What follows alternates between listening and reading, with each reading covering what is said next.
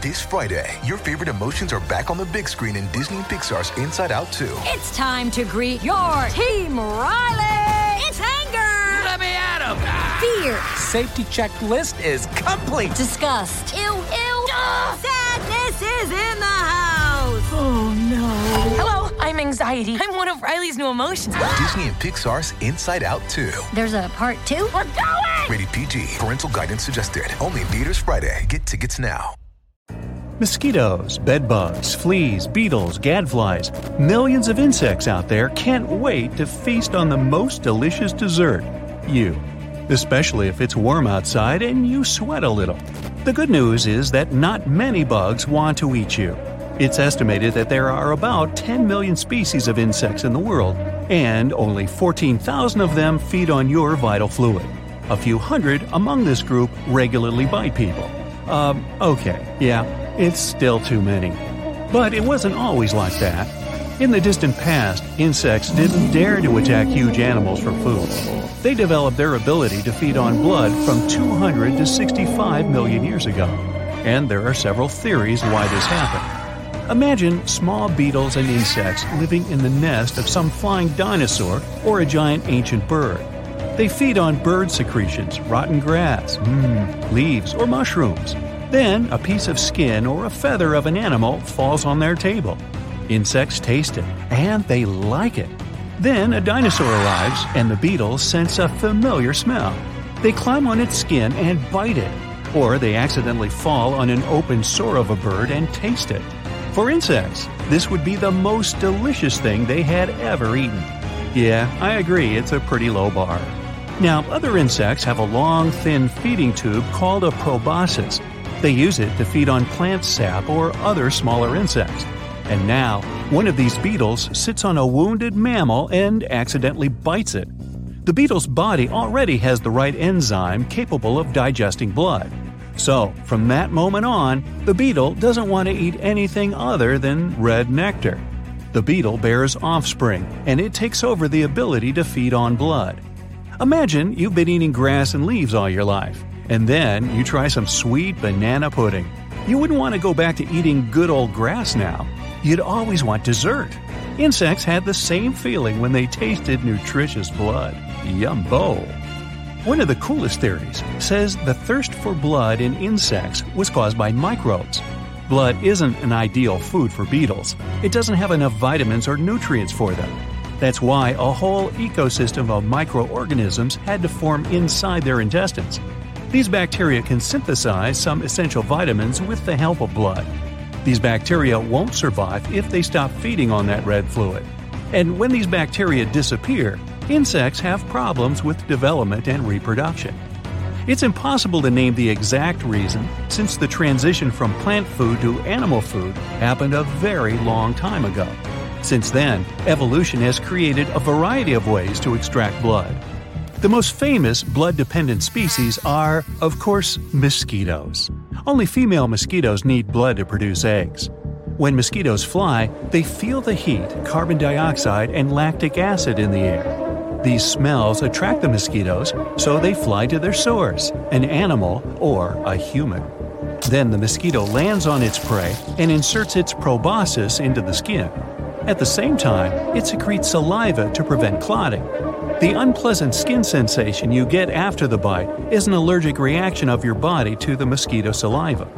Then the female produces eggs and leaves the larva in stagnant water. It could be a pond, a drain, or an outdoor pool. Small mosquitoes feed on organic substances in the water, then grow up and go on their first hunt.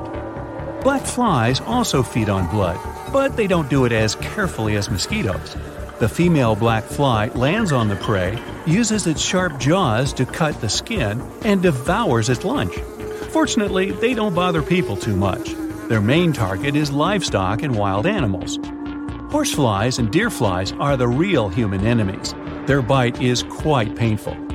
Ordinary flies that live on the street and inside human houses are super annoying and they can feast on your skin without even biting you.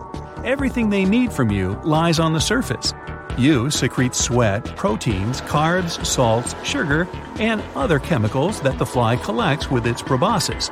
And of course, it hardly understands that you're a living being and don't want to share your food with it. That's why a fly isn't afraid of you. You probably noticed that some people get bitten by insects more often than others. You could be going for a walk in the park and they get all over you, but your friend walking right next to you wouldn't feel anything. Hey, just means you're a sweetie. Scientists used to believe that some people actually just don't feel it when they get bitten. Their body doesn't have such a strong reaction to mosquito saliva. But recent studies have shown the number of bites depends on genetics and many other factors. Around 10 to 20% of people are just more attractive to predatory insects. How lucky or unlucky are they? Mosquitoes use a variety of senses to choose the perfect prey. They have carbon dioxide and humidity sensors. They also distinguish the odors of hundreds of different chemicals released by humans. Each smell has a specific meaning for different types of mosquitoes. There are thousands of nuances and shades of odors that can attract some mosquitoes and repel others. The mosquitoes that are more aggressive like things that ordinary mosquitoes can't smell. Some mosquitoes go for your legs, others like your neck. The food and drinks you consume play an important role in that too. They change the smell of your skin. The thickness of the skin, the amount of heat released, shades of color, and your blood type, all of that matters to insects. But there's something that attracts almost all insects it's the smell of sweat. The dirtier you are, the more attractive you are to them.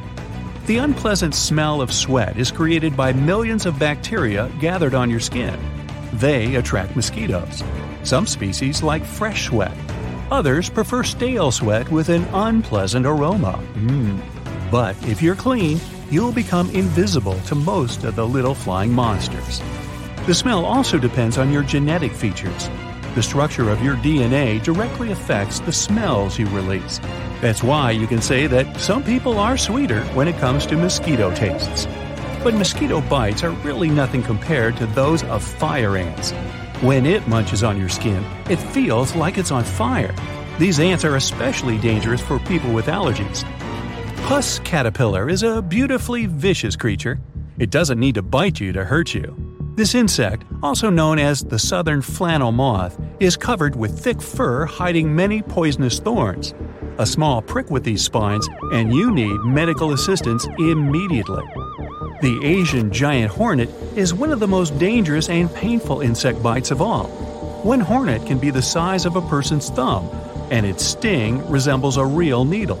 It's almost three times the size of a bee. These aggressive creatures can bite through clothes and even beekeepers' outfits. They attack in a huge swarm and can cause serious trouble to any animal. To fight them, people wear thick protective suits that look like spacesuits. But the main danger is that hornets attack beehives and greatly reduce the bee population.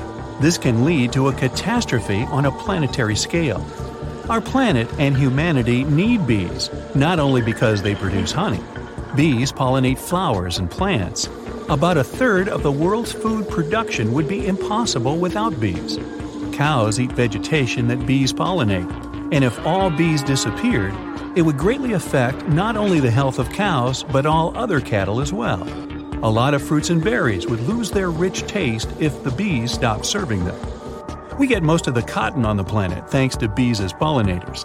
There would be a shortage of jeans and other clothes if the bees disappeared the taste of many products would deteriorate, and the food would lose its useful properties. Whole species of flowers would disappear from the face of our planet. Humanity would have a really difficult time without bees. That would be a disaster, and that's another reason why giant hornets are so dangerous, and they gotta go, if you ask me.